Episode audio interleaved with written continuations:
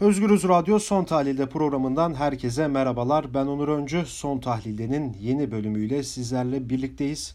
Özgürüz Radyo'da. Evet bugün 22. dönem milletvekili Emin Şirin konuğumuz. Emin Bey hoş geldiniz. Hoş bulduk Onur. Evet hemen şuradan başlayayım. Ee, Milliyetçi Hareket Partisi Genel Başkan Yardımcısı Semih Yalçın e, geçtiğimiz gün bir tweet attı. Şöyle bir tweetti. Kararsızlığın, inançsızlığın, gecikmenin ve tembelliğin başarısızlığını hazırlayan unsurlar olduğu şüphesizdir. Üç hilalin artık tek başına iktidarı bir zorunluluktur, ihtiyaçtır ve geleceğin lider ülke idealinin gerçekleşmesi de buna bağlıdır diye bir tweet attı. Ee, ve bu tweetinde 2011'deki MHP'nin seçim beyannamesinde yazdığı olduğu ortaya çıktı. E, daha sonradan e, biraz sosyal medya tabii ki bu tweetten sonra biraz karıştı. E, ittifak kopuyor mu, neler oluyor gibi böyle iddialar ortaya atıldı. Semih Yalçın da bunu yalanladı. Ülke ocakları kapatılsın diyenlere biz bu yanıtı verdik dedi. sizce böyle bir ittifaktan bir kopuş söz edebilir miyiz? Neden bu tweet'i gerçekten ülke ocakları kapatılsın diyenlere bir cevap olarak da mı bu tweet atıldı sizce? Ne dersiniz? Semih Yalçın'ın beyanının e, doğru kabul edilmesi gerektiği kanaatindeyim. E, hakikaten belki o mealde bunu söylemiştir. Üç hilalin iktidar olması zamanı gelmiştir derken de zaten iktidardalar bugün. Bugün Cumhur İttifakı'nın e, en önemli e, parçası halindeler. AK Parti ile beraber zaten iktidardalar. İktidar oldular diye düşünmek lazım. Evet. Orada bir sıkıntı olduğu kanaatinde değilim. Hı hı. Hele bugünkü Abdülkadir Selvi'nin yazısını okuduğumuzda.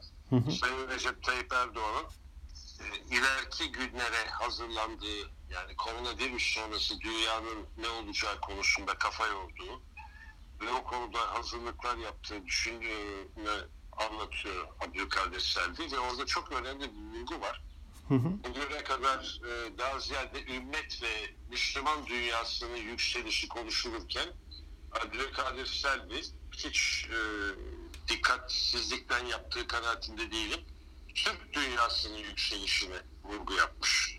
Hmm. Yani önümüzdeki dönemin Türk dünyası, koronavirüs sonrası dünyanın Türk dünyasının e, olacağını söylemiş. Burada bir manada Üç Hilal'in yani MHP'nin e, savunduğu bir görüş. Dolayısıyla bir kopuş mopuş diye bir şey hiç görmüyorum. Bilakis beraber bir hareket ve muhtemelen de beraber bir çalışmayla beraber ümmet veya İslam coğrafyasının yükselmesinden ziyade Türk dünyasına yönelik bir çalışma var. Onda bir kopuş görmüyorum onun için. E peki şunu da sormak istiyorum. Abdülkadir Selvi'nin yazısından da örnek verdiniz. Ee, evet. Şimdi bu süreç sonunda bir normalleşmeden de bahsediliyor politik olarak. Ee, sizce bu normalleşme bizim 3 e, ay önceki normalleşmemiz mi olur e, yoksa farklı bir normalleşme mi olur sizce? Valla dünyanın farklı olacağını düşünürsen e, bizim de bundan kaç, kaçabilmemizin imkanı yok. Hı hı. Zaten Sayın Recep Tayyip Erdoğan da farklı bir dünya, farklı bir normalleşme olacağının e, tespiti içinde ona göre bazı hazırlıklar yaptığı görülüyor. Burada anlaşıldığı kadarıyla bir erken seçim düşüncesi yok. Yani mecburen gidilebilir tabii erken seçime bilemem ama e, böyle bir hazırlık var gibi görünüyor. Burada benim anlamadığım, bilemediğim şu anda bu hazırlıklar ne hazırlık yaparsanız yapın bunun arkasına bir kaynak koyabilmeniz lazım. Kaynağı nereden bulacaklar? Ee, hangi kaynaklarla kendi böyle yeni dünya düzenine doğru geçecekler? Onu da bilirsek e, daha bir durumu anlamış olacağız diye düşünüyorum. Peki Farklı şimdi, bir dünya olacağı muhakkak. Peki diğer gündem konularından biri de aslında bu Sevda Noyan'ın açıklamaları. Yani Sevda Noyan da bildiğiniz gibi geçtiğimiz günlerde Ülke TV'de e, Esra Elönü'nün şey programına konuk oldu. Orada bazı e, cümleler sarf etti. İşte şunu söyledi. 15 Temmuz kursağımızda kaldı. Yapam, yap, yapamadık istediklerimizi. Boş bulunduk. Yanlış anlaşılmasın, doğru anlaşılsın. Bizim aile şöyle 50 kişiyi götürür. Biz bu konuda çok donanımlıyız maddevi manevi olarak. Liderimizin yanındayız ve asla yedirmeyiz bu ülkede. Onu söyleyeyim. Ayaklarını denk alsınlar. Bizim hala sitede böyle 3-5 var. Benim listem hazır dedi. E, aşırı şekilde de tepki topladı. E, ve e, bu açıklamadan sonra da bayağı bir gündem oldu Sevda Noyan'da. Zaten açıklamalarından da pişman olduğunu da dile getirmedi daha doğrusu. E, bu açıklamaları böyle bir anda ortaya çıkmasını nasıl yorumlarsınız? Bir de bunun söylemlerini.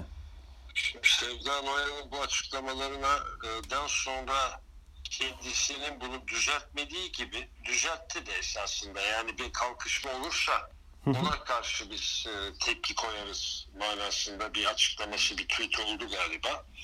Onun haricinde birçok şeyler oluyor. Şimdi Twitter dünyasına girdiğin zaman e, mafya babası diye adı geçen insanların birbirlerine hakikaten dinlerken yüzünü kızardığı bir e, şey Evet. içinde, kötü bir uçluk içinde hakaret ettiklerini filan görüyoruz.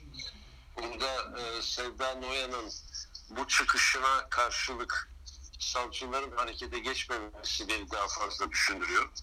Bunu kötü bir şey olarak görüyorum. Evet, çok merak edilen konulardan biri de bu. Hiç savcıların hiçbir harekete geçmedi şu süreçte. Yani kötü bir şey, kötü bir şey. Yani bu iktidar sanki destekliyor bu tip konuşmaları gibi bir durum çıkıyor ortaya ki bunlar kötü şeyler. Yani Türkiye'nin bu haleti rüyede, bu çatışma ve bu kamplaşma ortamından mutlaka çıkması lazım. Sevda Noyan gibi de kendini bilmez, ağzından ne çıktığı ve kulağının duymadığı, çeşitli dönemlerde de e, kuvvetli gördüğü insanların yanına yapışmaya çalışan insanların bu hezeyanlarının ortadan kalkacağı bir iklimin yaratılması da siyaset kurumunun işi diye düşünüyorum. E, Bir de bu açıklamalara dediğiniz gibi savcılar hiçbir şekilde harekete geçmiyor. Ee, aslında geçirmesi lazım ne yazık ki. Maalesef böyle olumsuz bir durum O da var. yazık. O da yazık. Evet, yani ama- siyasi iklim düzelirse savcılar ona göre hareket ediyorlar. Türkiye'de siyasi iklime göre. Bu saçma sapan hezeyan dolu konuşmaya karşı da e, siyaset kurumu bir tepki vermeli ki Evet. da harekete geçsin. Maalesef Tam- öyle bizde. Tam onu size söyleyecektim aslında. Yani siyaset tepki vermedi bu süreçte muhalefetin dışında. Ya belki de evet şu an içinde bulunduğumuz hukuk devletinde e, sanki dediğiniz gibi böyle siyasilerin biraz harekete geçmesiyle aslında belki de İktidarın daha ziyade. Ya, ik- diyelim. iktidarın, evet, iktidarın. Evet. Onu da öyle düzeltelim. evet Muhalefet tenkit ediyor ama e, iktidarın bu konuda harekete geçmesi lazım. Doğrudur. Evet peki şimdi bu bu açıklamalardan bağımsız değil herhalde bu darbe iddiaları. Çünkü geçtiğimiz hafta pazartesi e, Cumhurbaşkanı Recep Tayyip Erdoğan e, ulusal sesleniş konu- konuşmasında e, koronavirüsüyle ilgili süreci anlattıktan sonra e, darbe iddialarına değindi. E, Cumhuriyet Halk Partisi'ni açık bir şekilde aslında cuntacı olarak tarif etti ve o günden bugüne de böyle bir darbe iddiaları ortalıklarda dolanıyor. İşte gazeteciler bazıları hedef gösteriyor. Yine CHP'den il başkanı İstanbul İl Başkanı Canan Kaftancıoğlu da böyle e, hedef gösterildi. Yine iktidar çevresine yakın birçok e, gazete, TV bu konu hakkında yazılar yazıp programlar da yaptı. Şimdi bu darbe iddiası nereden çıktı, nasıl çıktı? Yani ne amacı olabilir? Böyle bir dönemde, böyle bir kriz döneminde bunun ortaya çıkması nedir sizce? Bunların ben e, temeli olduğu kanaatinde değilim. Türkiye'de hakikaten bir darbe te- tehlikesi var ise Cumhurbaşkanlığının, Milli Savunma Bakanlığı'nın, İçişleri Bakanlığı'nın MİT'in bunları çok süratle tespit edebileceğini ve tedbirleri alabileceğini düşünüyorum ve öyle olması gerekir.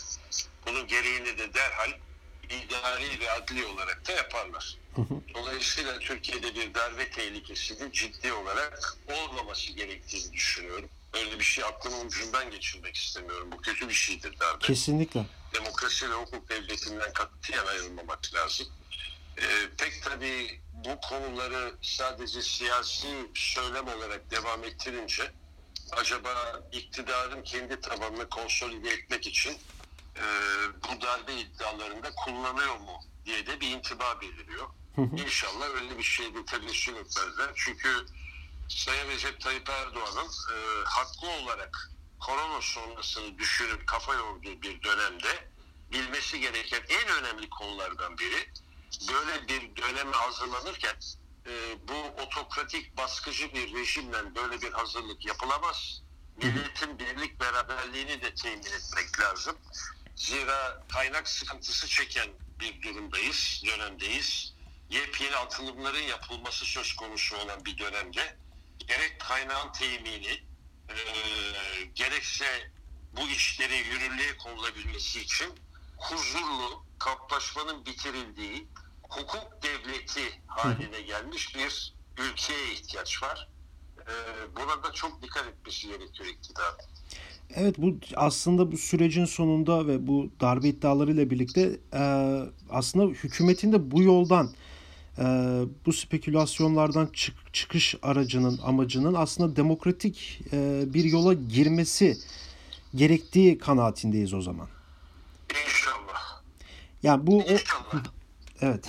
yani bunlar olursa aslında e, aslında bu iddiaların hiçbiri de galiba gündeme bir şekilde gelmeyecek ama Bak şimdi Onur, ben Evet. e, bazı CHP'lilerin kullandıkları ağır ve yanlış bulduğum söylemleri e, Evet. zamansız olduğu kanaatindeyim. Bugün Cumhurbaşkanı istediğiniz kadar e, rejimi tenkit edin. Bugünkü rejim çerçevesinde meşru ve meri Cumhurbaşkanıdır. evet. Dolayısıyla onun da bir takım görevleri var. Onun da onun da kucaklayıcı bir şekilde hareket etmesi lazım. Hem muhalefet söylemlerinin e, dozajına dikkat etmesi lazım. Hem de daha da önemlisi Cumhurbaşkanı'nın çok daha toparlayıcı, çok daha kucaklayıcı ve bu zor dö- dönemi e, sert, otoriter, otokratik bir şekilde yürütmek değil, kucaklayıcı, birleştirici bir şekilde kendisi gibi düşünmeyenleri de toleransla e, davranması, o insanlara da tolansla davranması e, ve diyalog kapılarını açık tutması lazım. Benim aşağı yukarı koronavirüs çıktığı günden beri söylediğimi geçen gün Meral Akşener de dillendirdi. Yani Evet. muhalefetten de bir diyalog içinde olmak lazım diye. Bunun doğru olduğu kanaatindeyim ve bunun yapılması lazım. Evet aslında muhalefetten İyi Parti Genel Başkanı Meral Akşener e, işte Fox TV'de aslında iyi noktaya değiniz. Yaptığı açıklamada e, bizim bir masa etrafında toplanıp bunları konuşmamız gerekiyor dedi. Yani bütün siyasi Ya iki ay partilerin. geçtikten sonra söylemesi biraz geç. Hı. Temel Karamollaoğlu bunu, daha evvelden e, dile getirdi. E, şeyde bu konularda bazı tavsiyelerde bulundu Kılıçdaroğlu'da. Ama uslubu yumuşatmak lazım. Evvela uslubu Cumhurbaşkanı'nın yumuşatması lazım. Muhalefetin de Cumhurbaşkanı'nın yumuşattığı usluba karşı onların da daha yumuşak bir usluptan yaklaşmaları lazım. Ee, yavaş yavaş biz bunu iki aydır söylüyoruz.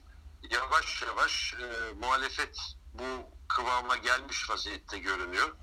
İnşallah iktidar da aynı kıvama gelir ve daha bir birlik beraberlik havası e, temin edilebilir. Yoksa çok zor günler geliyor. Yani Sayın Recep Tayyip Erdoğan ileriyi düşünmekle çok doğru hareket ediyor mesuliyetine müdrik olarak. E, bu çerçevede hem e, bunları tatbik edebilmek için bir birliğe ihtiyacı var ülkede hem de kaynak bulabilmesi lazım. Dış kaynak. Bunun için de uslubunu değiştirmesi hatta yönetiminin şeklini değiştirmesi, nepotizmden uzaklaşması ve hukuk devleti prensiplerine daha fazla dikkat etmesi gerekiyor. Aslında bu sürecin sonunda e, bahsettiğiniz gibi zorlu bir e, yol var. E, bu yol içinde muhalefete de iş düşüyor. E, Cumhurbaşkanına ve hükümete de iş düşüyor. Dediğim gibi. Peki Emin Bey çok teşekkür ederim programımıza Ben katıldığınız için. teşekkür ederim. İyi yayınlar olsun. Sağ Çok olun. teşekkür ederim. Evet. Sağ olun. Evet son tahlilde de e, 22. dönem milletvekili, eski milletvekili e, Emin Şirin e, konuğumuzdu. E, Semih Yalçın'ın attığı 3 ilerli tweetten işte Sevda Noyan'ın darbe açıklamalarına yine darbe krizine e, değindik. Emin Şirin'le birlikte e, bu konuları konuştuk. E, yarın başka bir konuyu ve konukla görüşmek dileğiyle şimdilik hoşçakalın.